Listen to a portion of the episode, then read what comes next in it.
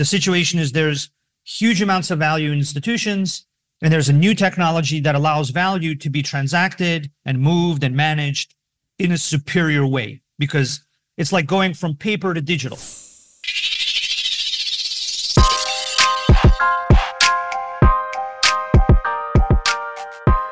Get ready to jumpstart your week with the FCAT Crypto Brief, brought to you by Fidelity Center for Applied Technology. Join me, Ryan Stubbe, Director of Bitcoin Mining, alongside our team of experts Jason Ward, Head of the Blockchain Incubator, Parth Gargava, the DeFi Engineering Lead from Fidelity Labs, and Jack Newrider, Research Associate with Avon Ventures. Every week, we roll up our sleeves and delve into the hottest topics, from blockchain breakthroughs to DeFi revolutions and market happenings. We promise to go deeper than the headlines and deliver insights you can't get just anywhere. Be sure to hit the subscribe button for your weekly dose of crypto commentary. Quick disclaimer we're here for education, not investment advice. Views expressed are of the hosts, not Fidelity or its affiliates. Crypto's a wild space, highly volatile, can become illiquid at any time, and is strictly for those with a high risk tolerance. Buckle up, enjoy the ride, and let's dive into what's been happening recently. Hello, everybody, and welcome to this week's episode of the FCAT Crypto Brief. My name's Jack Newrider. Today, myself and Parth Gargava are going to be the hosts. Uh, Jason and Ryan are off this week, and we're lucky enough to be joined uh, by the co-founder of Chainlink, Sergey Nazarov. Sergey, thank you so much for joining us today. We're really excited to have this conversation. Great, great to be here. Excited to be chatting with you. Thanks for having me. Awesome. So maybe we could just level set um, to begin. What role does Chainlink play in the crypto space? to become a really important application and, and part of DeFi and, and crypto as a whole. You know, why did you build it in the first place, and what role does it play in the crypto space?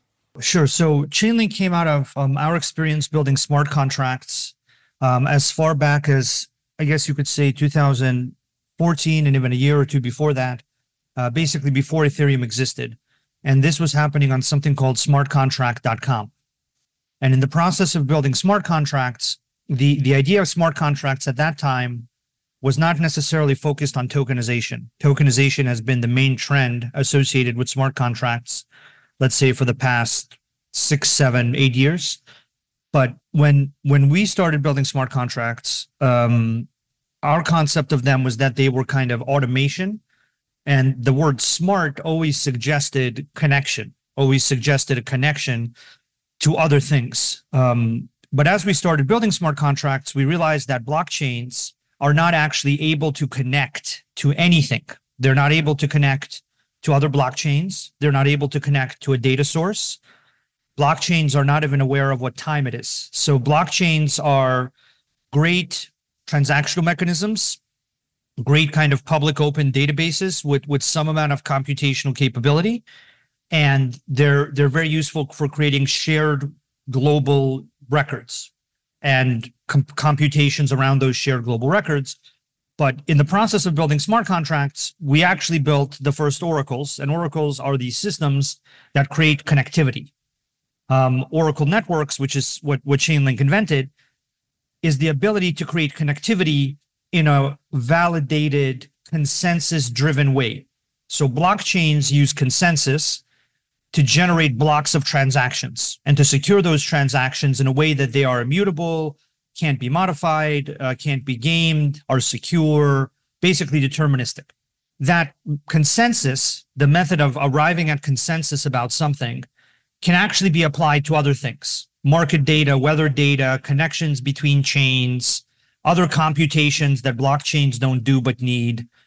And so that's what Oracle networks do. Oracle networks are the decentralized version of oracles um, or, or, or an oracle. An oracle in and of itself is almost a kind of connection point or middleware that allows a system to connect or know about other systems. And Oracle networks are the decentralized versions of an Oracle. So this is what, what Chainlink fundamentally invented. And the reason it, it was invented is because we saw that blockchains had this very high standard for reliability and deterministic uh, outcomes and guaranteed outcomes, like guaranteeing that the computation works the same way each time. And if you connect a system that is based on that guarantee to another system that doesn't have that guarantee, then the average of the system you've now made is lower, right? The average reliability of the system is lower. And the whole point of smart contracts is that they're extremely reliable and they're extremely resistant to manipulation or downtime or any set of problems. And so Oracle networks were made to solve the problem of how to how do all the other things in the world, all the data, all the connections, all the commands and the signatures and all the things from outside of blockchains, how do those things be get made as reliable as blockchains so that blockchains can use them to make more advanced applications such as DeFi. Um, so, so the initial work was just us building smart contracts, and we initially didn't even differentiate the Oracle part from the blockchain part, because at that point, smart contracts in the Ethereum sense didn't exist; they existed in a different sense. But then, once Ethereum appeared, you had this separation of contract code into Ethereum and contract platforms on the EVM, and then you had this empty space of um, all the other things being made reliable, all the data, all the connectivity, all the backend commands. And that's the part of the stack, of the decentralized stack, that we decided to go after and make the best global open source standard for. Um, because we knew from, from the experience we had building smart contracts that it was an absolutely critical piece of infrastructure that smart contracts needed to do more advanced use cases like DeFi. So, Sergey, uh, in the last few years, Chainlink has almost been this is, has almost been synonymous for the Oracle network, right? So it, it, I, I believe it powers close to 65% of DeFi applications. But I want to take you back to 2018. Uh, how did you find product market fit for Chainlink in 2018 before DeFi, before all this, all the on-chain activity that we have now? So Chainlink invented the Oracle network and then and then it went on production in yeah i think about 2018 and going on production meant that there was now ch- data on chain. There was now market data on chain. And from the people that know how to make financial products they know that financial products are basically financial conditions encoded in some code. That code could be in a web 2 backend or a web 3 smart contract but it's basically contractual conditions about how the financial product works written in code. And then it's market data that tells the code what happened, that tells the code what is the yield I should give the user, what is the settlement price for the trade, right? So it's a collection of of data sets that tell the code how the financial product should resolve, how how the financial product should conclude its operations to pay out the appropriate amount, right? So you can't make a financial product on chain without data, without market data. You, you that's what DeFi is. DeFi is decentralized, basically on-chain financial products. So the reason that Chainlink took off um, is because it made that critical data infrastructure possible, and that's what gave birth to DeFi. So DeFi was something that was trying to come into existence by building on-chain code and then trying to connect it to various pieces of data. And the building of on chain code was solved by Ethereum successfully, right? Ethereum gave you Solidity. It actually started with a few other languages that died out and ended up, you know, with Solidity as the main one. But um, so you you you basically have the way to write on chain code with Ethereum. And people were trying to solve the Oracle problem as a development team. So they were sitting there and trying to make their own Oracle. But there's a difference between building an application and building infrastructure. And so what, what we did was we decided to invent Oracle networks and apply them initially. So the initial application of Oracle networks was to this market data problem. And the successful application of Oracle networks to that market data problem created the final kind of piece, the final input into those DeFi contracts that allowed them to take off. So when, when Oracle networks launched, DeFi was, I think, a sub 100 million um, industry. And then in a number of years, it grew to, to an over 200 billion industry, 200 billion dollar in, in, in AUM or value secured industry.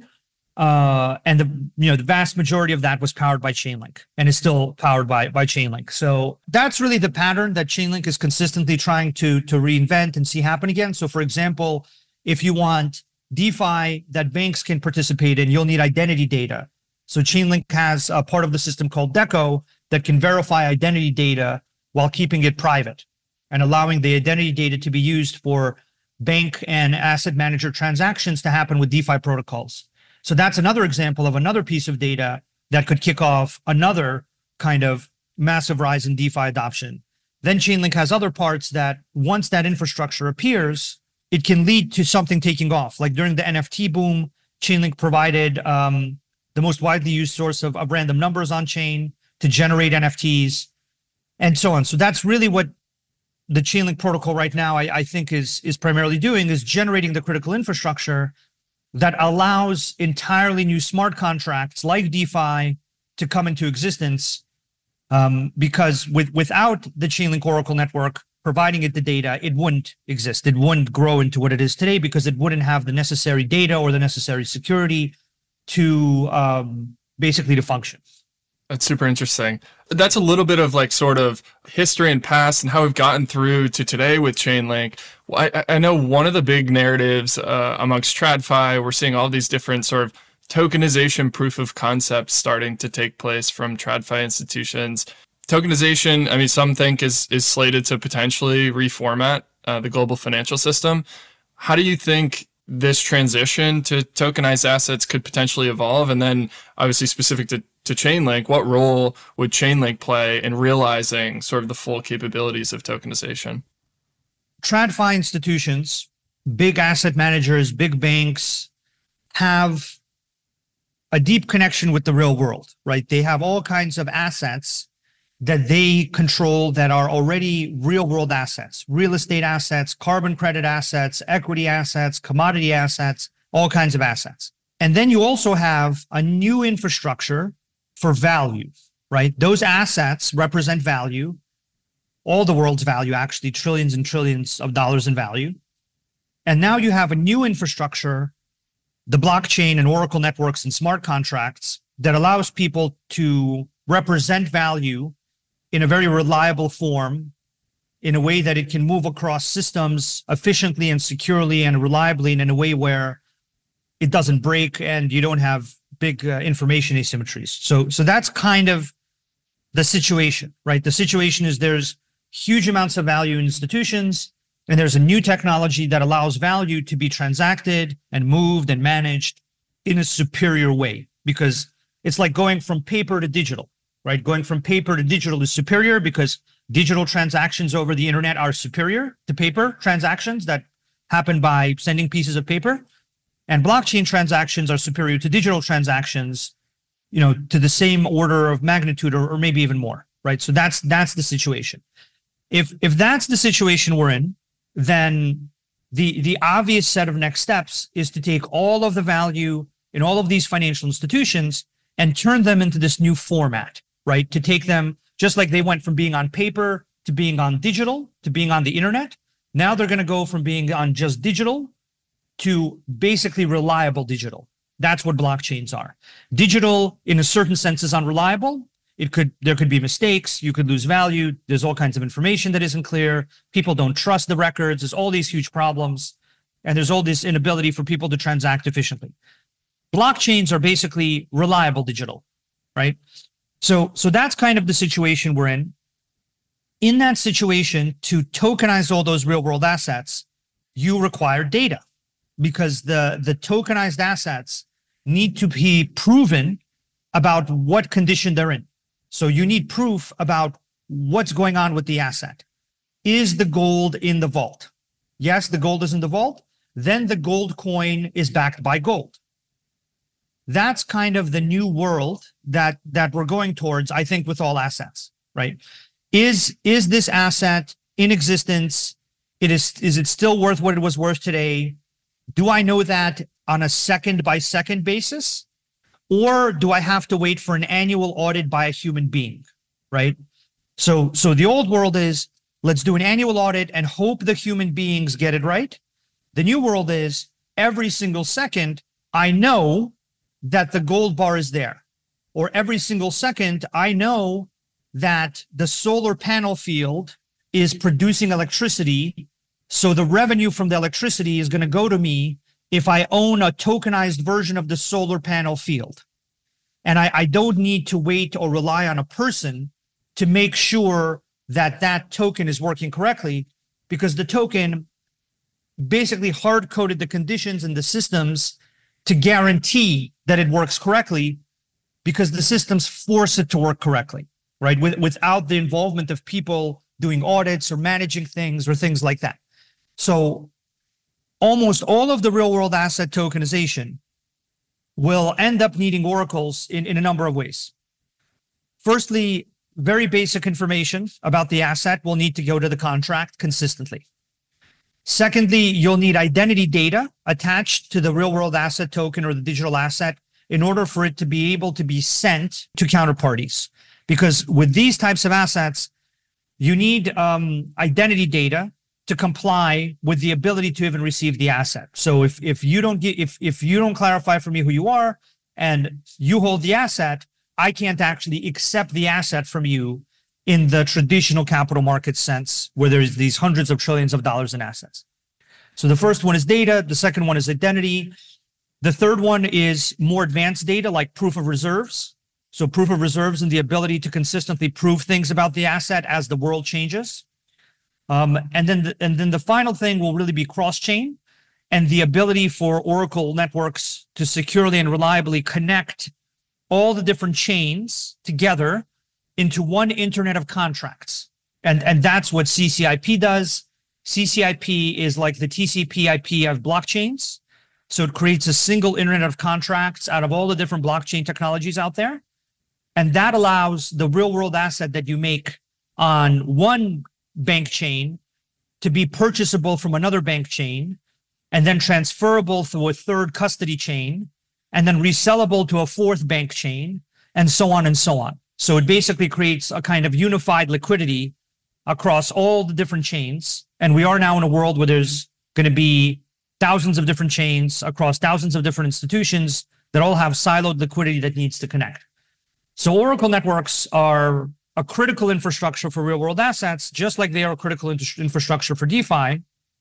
And, and my view actually is that after the real world asset tokenization boom happens, you'll have a kind of regulated DeFi boom because all of those tokenized assets will need to go into some system to, to get yield.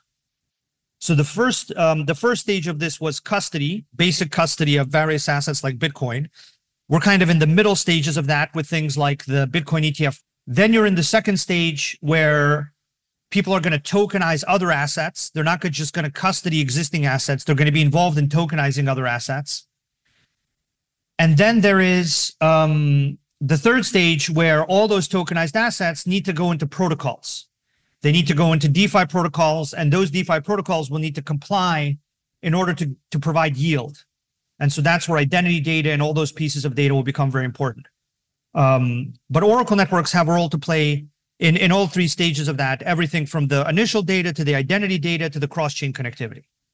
Sergey, my, my favorite phrase was when you said, uh, go from paper to digital to reliable digital. So that's a key takeaway for me, which I think I'm going to use more. But I, I want to kind of dig deeper into stage two, which you just spoke about. So if you are a financial institution, which is creating a tokenized fund, how can Chainlink's services be plugged in? Can you walk us through the steps on, on what this process could look like? I'll walk you through the steps. If someone is creating a tokenized fund, um, they're they're going to have to make some decisions around what that tokenized fund is composed of, and that's going to lead them to wonder what are the assets that are on chain that I can put into a tokenized fund. One way to do that is to have a tokenized fund about one thing, where the way that tokenized fund appears is to just have one asset about one thing, and that's what the tokenized fund is about. That that's probably where a lot of things will begin because it's pretty simple to do. You have one asset type, it, it goes into a fund, and, and there it is, right? So that's that's that's that's kind of an early simple starting point.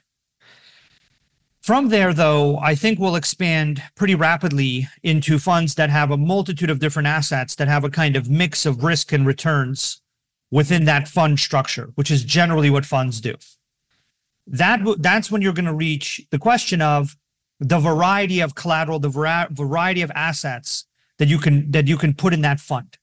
So let's say you wanted to make a fund about carbon credits.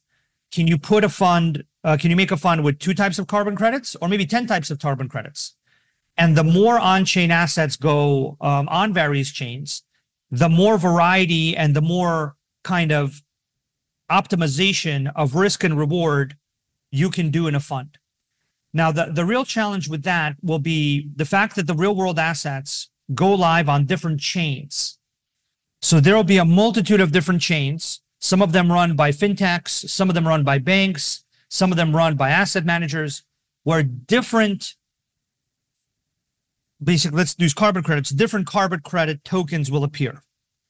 Now, the best way to make a tokenized fund would be to have a connection to all of those places where all of those different carbon credits came into existence and be able to pull all of them into your tokenized fund structure on your own chain, right? That's the ideal world.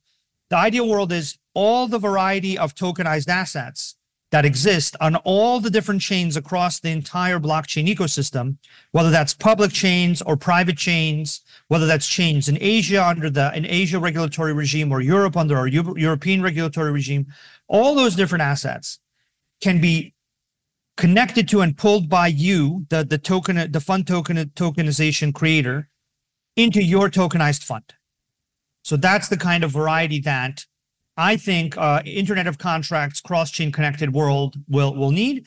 And then for that fund, you're going to need all kinds of pieces of data.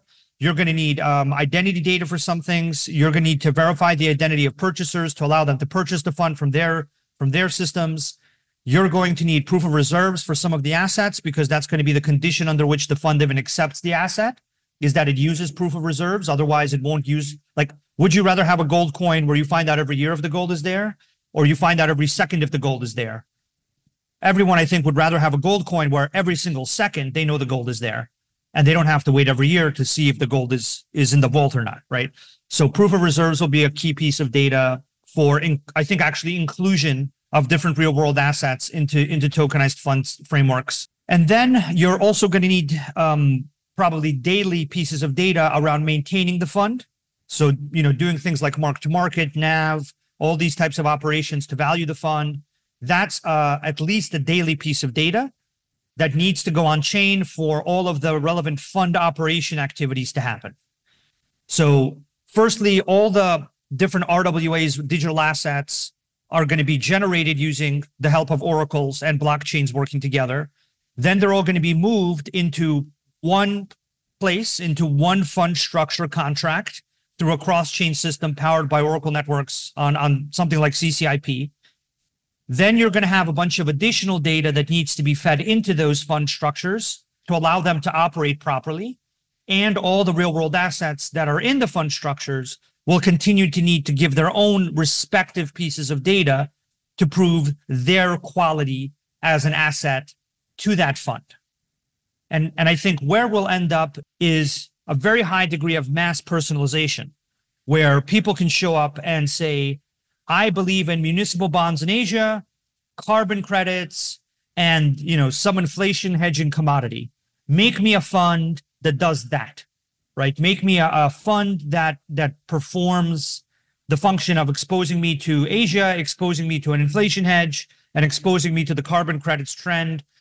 That's kind of the the pattern that I want to put value into and while that would have historically taken months to generate, and you would have needed huge amount of consumer demand to justify the internal back office and middle office and legal and other work for a fund like that to come into existence.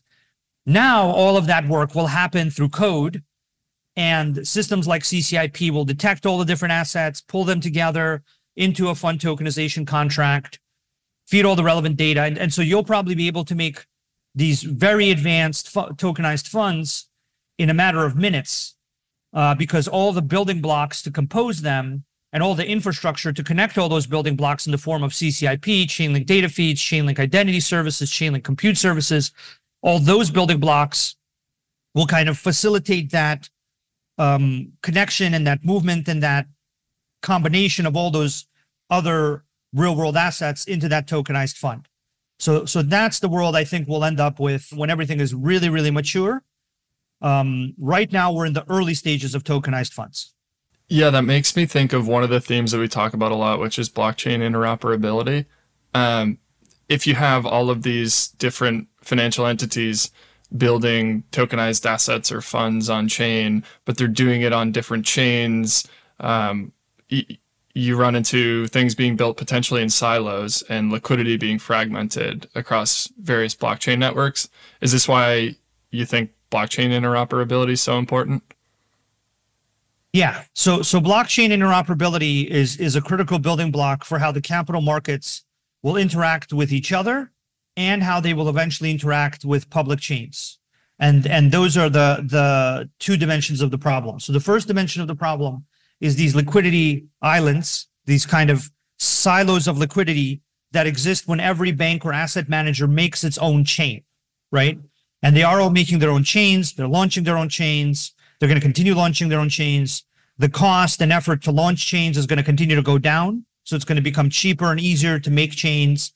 Just like, you know, in, entities have thousands of databases, I think entities will end up having thousands of chains that are all interoperating with each other in order to scalably do what they need to do just like there's a huge amount of databases interoperating with each other to do what they need to do right that's that's kind of the analogy in which i see this now and all of those different ch- chains will need to interact with each other to create this internet of contracts, right? So in the early days of the internet, you did have different protocols, different databases, different technologies that didn't talk to each other. And you had siloed information because the internet is about information technology, right? And then you had the appearance of protocols like TCP IP and, and others, which basically unified the entire um, information and technology landscape of the early internet into the internet, right? The internet is not you and me using the same database technology. And the internet is not you and me using always the same programming language. The internet is everyone using a variety of programming languages and a variety of database technologies that are all interconnected to create a shareable information resource, basically. So what, what CCIP does is the same thing that TCP/IP did for the internet. It unifies all of the different kind of silos of contracts, silos of value into a single internet of value, internet of contracts. And the very big benefit for capital markets is that if you make a real world asset and you launch that real world asset on blockchain A, then blockchain A doesn't have all the value that would purchase your asset. Your market is not on blockchain A. Your, your market is on blockchain B, C, D, E, F, G. It's on all these other places, all these other chains where people have stable coins, people have tokenized deposits, people have their gold coins. You want them to come and exchange all of that for your real world asset that you just made. And no matter how good your real world asset is, if you're not connected to their chain, they won't be able to exchange that, right? So your market for your real world asset, for your tokenized fund, for your digital asset thing, as a bank, as an asset manager, will only be as large as the counterparties you connect to. It'll only be as large as the chains that are connected to your chain where you house your assets. So, so this is kind of a fundamental problem in the capital markets. We've been working on this problem for years. We're collaborating on it with many large um, financial market infrastructures like SWIFT, um, various uh, large CSDs, big big top banks, large leading asset managers, because every everyone recognizes there needs to be a single global open source standard like TCP/IP, but for blockchains. And then there's the second dimension of this problem, which is how does all of that value that gets interconnected into capital markets interface with public chains? And CCIP is now getting adopted in public chains because of its security guarantees, basically, and because of its other other key features. And so now you you will have these two parallel worlds that can't really connect and interface with each other for legal reasons, but they will both be on the same set of transactional standards. They will be they'll be on the same set of data standards to settle for price. They'll be on the same set of um, computational standards to make the transactions move along, and they'll be on the same set of transactional standards for value and data to move between chains. And then when the legal barrier between these two worlds goes down, and it's gradually going down because regulators and others are creating clarity, then the interaction between the public chain uh, chains and the private chain bank chains on a single global um, connectivity layer will create the Internet of Contracts. And that Internet of Contracts will be driven by data flowing over it in order to make transactions work, just like DeFi needs data to work and real world assets need data to work and identities there for, for transactions to happen. And it'll also be there to move, the, to, to actually move the value and the tokens between all these chains. But it'll be a single Internet of Contracts. It, it won't be, um, I have my group of chains here and you have your group of chains there eventually people won't even wonder what chains people are on, just like people don't wonder what database technologies their counterpart uses, right? Like if you're at bank A and bank B, nobody's talking to each other about what database they use. No, nobody knows what database the other bank uses, and it's not important because whatever database they use, they can communicate over TCP/IP and do a transaction. So all of these questions of like, what blockchain are you on? What blockchain am I on? With with the right connectivity and the right synchronization of data will go away. And then everyone will just move on to do transactions as quickly um, and with the, the most value and volume as possible in, in, a way that's compliant with with with their legal requirements which is another thing that chainlink is built to do. It's meant to allow transactions to happen both from a technical point of view of moving the value and from a data point of view of providing identity, providing price, all the other things that are needed for the transaction to work. That's that's really helpful, Sergey. Um, so I, I almost visualize these liquidity islands, which kind of talk to each other, which are connected with each other, and you're also moving value. How do you and Chainlink think about security or cross-chain security in general? So there's five levels of cross-chain security. Um, basically, there's a lot of terminology that doesn't always relate back to how systems actually work, in my experience. So, for example, there's the term decentralized, often used for various bridge technologies. And when you actually look at some of the bridge hacks and the bridge technologies, it often comes down to what we consider to be the first two levels of cross chain security. The first level of cross chain security is one person with one server has one key. And all you need to do is compromise that one person or that one server or that one key and that's it. And the whole system breaks. That's level one. That's the lowest level of, of security. That's some bridge hacks. Level two is where you have multiple servers. So at least there's multiple servers, but it's all controlled by one person with one key. So now you can compromise a couple of servers, but all you really have to do is compromise one person or one key, and that's it. That's the majority of the recent hacks is there's a claim of decentralization, of reliability, of all these things. But the reality is that the system is very fragile, and that's why you see these very large hacks. The third level is when you actually have multiple separate servers with multiple keys, ideally held by, by multiple people, right? So in this world, you have what would be known as one network. You have a single network. The, the problem with the single network model is that it doesn't necessarily scale and making a single network really hard and secure is very, very hard. Few people know how to do it. Chainlink um, started as a single network many years ago, over four years ago, right? So that's that's level three. Level four is actually when you have multiple networks.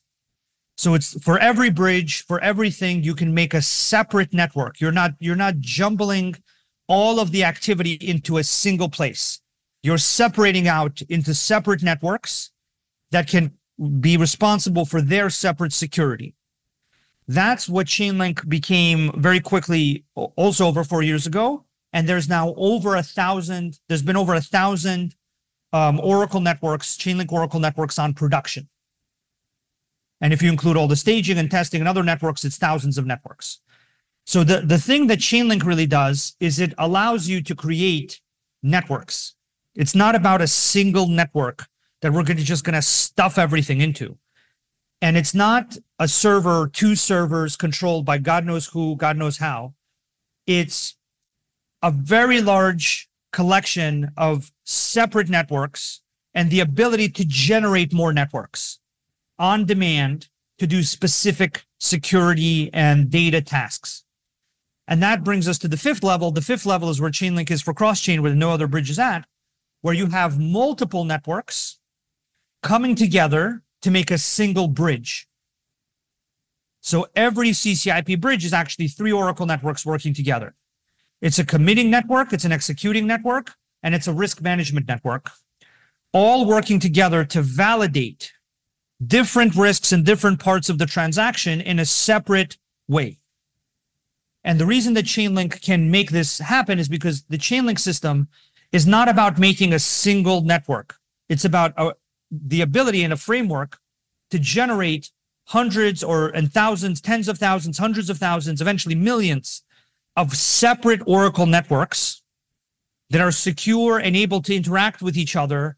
One of them provides data, another one provides identity, another one provides computation. Three of them get together to make a bridge and heavily validate the bridge and heavily validate the risks. One of the great benefits of this is that in CCIP, you have something called the risk management network, where you can actually encode various policies.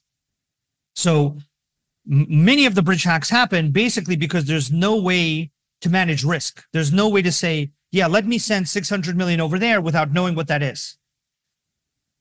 The risk management network is a place where you can encode basic and, and even more advanced policies around the need for identity, the need to, to, to have limits to what can be sent to unknown places, the need to basically control how data is used to validate things. Like, for example, this gold coin trying to be sent to me doesn't have a proof of reserves. We were not going to accept it because it doesn't meet our standards for proving that the gold is there, right? So there there needs to be not only a transactional kind of technology to allow value and, and information to move across chains, but there also needs to be a layer where you can encode policies and risks so that the system can adapt to those risks. And there's a separate Oracle network in each CCIP bridge just for that. And the reason Chainlink can do that is because Chainlink can generate separate networks for things like that. Whereas pretty much all other bridge technologies are either one really big thing that's everything's trying to get stuffed in there, or it's at the level uh, one and two security level, which which means it's a it's a bridge hack waiting to happen. Yeah, that makes a lot of sense. Clearly, something uh, you've thought quite a bit about. I think as we maybe start to wrap here, I'll, I'll ask one final question uh, to leave us off, and that's we talked a lot about uh, Chainlink and its early days and how you found product market fit, and then we got into you know tokenization and cross chain interoperability.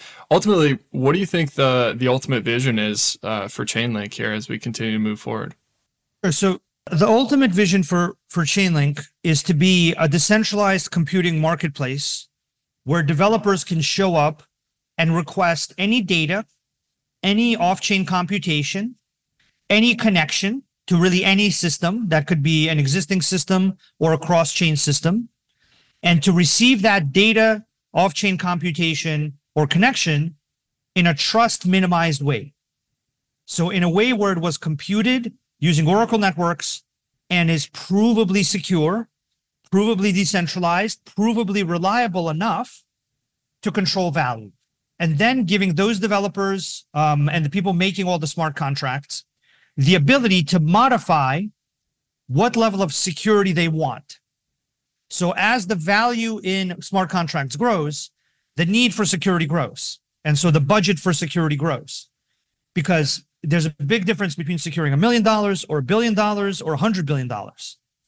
And if you're securing a million dollars, you only need a certain amount of nodes and a certain amount of security features, and that's a certain cost. If you're securing a billion, that's another set of features, another set of nodes, another set of costs. If you're securing a hundred billion, that's completely different set of nodes, set of features, set of costs.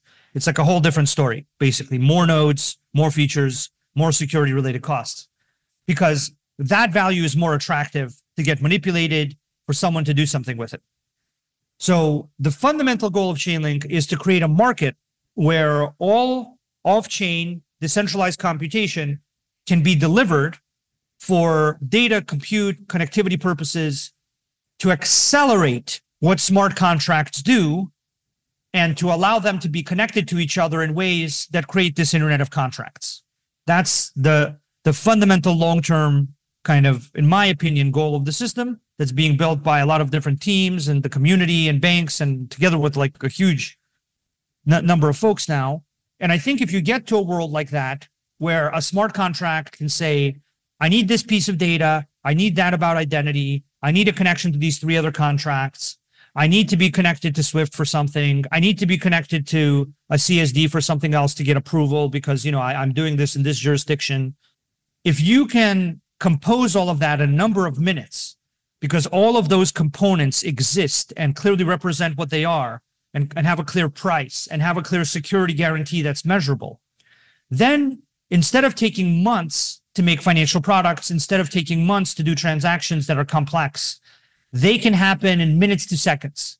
Basically, as quickly as smart contract code can run to collect all the different building blocks, all the different data oracles, and all the different identity oracles, and all the different other contracts and other chains with the help of the cross chain oracles.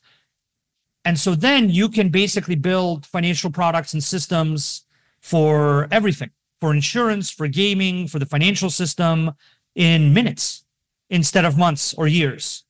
And, and that really, for me, is the true long term vision of smart contracts. It's not just tokenization, just like email is not just the vision for the internet.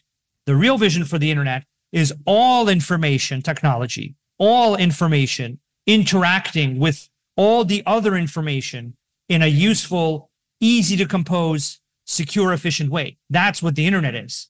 That's what we need to get the internet of value, the internet of contracts, smart contracts to. Is that just like it takes you a week to build a web application, it should take you a week to build a fully featured kind of thing that you can release as um, a smart contract and advanced digital asset. Uh, that's that's really what uh, what what we're going towards. Yeah, no, that's a really interesting grand vision. Um, I think that just about wraps us here. I know I really enjoyed this conversation, definitely learned a lot, and hopefully everybody listening uh, has some things to think about and take away from this. Sergey, thank you so much for joining us this week, and thank you everybody for listening. We'll be back. My pleasure. Thanks for having me.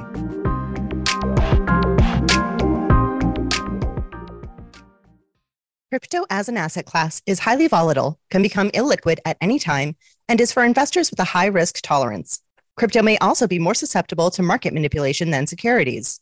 Crypto is not insured by the Federal Deposit Insurance Corporation or the Securities Investor Protection Corporation. Investors in crypto do not benefit from the same regulatory protections applicable to registered securities. Past performance is no guarantee of future results. This podcast was produced by the Fidelity Center for Applied Technology, also known as FCAT. FCAT does not offer digital assets nor provide clearing or custody of such assets. It is for informational purposes only and is not intended to provide tax, legal, insurance, or investment advice, and should not be construed as an offer to sell, a solicitation of an offer to buy, or a recommendation for any security or other asset by any Fidelity entity or third party. Views expressed are as of the date indicated, based on the information available at the time, and may change based on market or other conditions. Unless otherwise noted, the opinions provided are those of the authors and not necessarily those of Fidelity Investments or its affiliates. Fidelity does not assume any duty to update any of the information. Fidelity and any other third parties mentioned in the podcast are independent entities and are not affiliated. Mentioning them does not suggest a recommendation or endorsement by Fidelity. This information is not intended for distribution to or use by any person or entity in any jurisdiction or country where such distribution would, or use would be contrary to local law or regulation. Persons accessing this information are required to inform themselves about and observe such restrictions. Third party trademarks appearing herein are the property of their respective owners. All others are the property of FMR LLC. Copyright 2024 FMR LLC. All rights reserved. 1040156.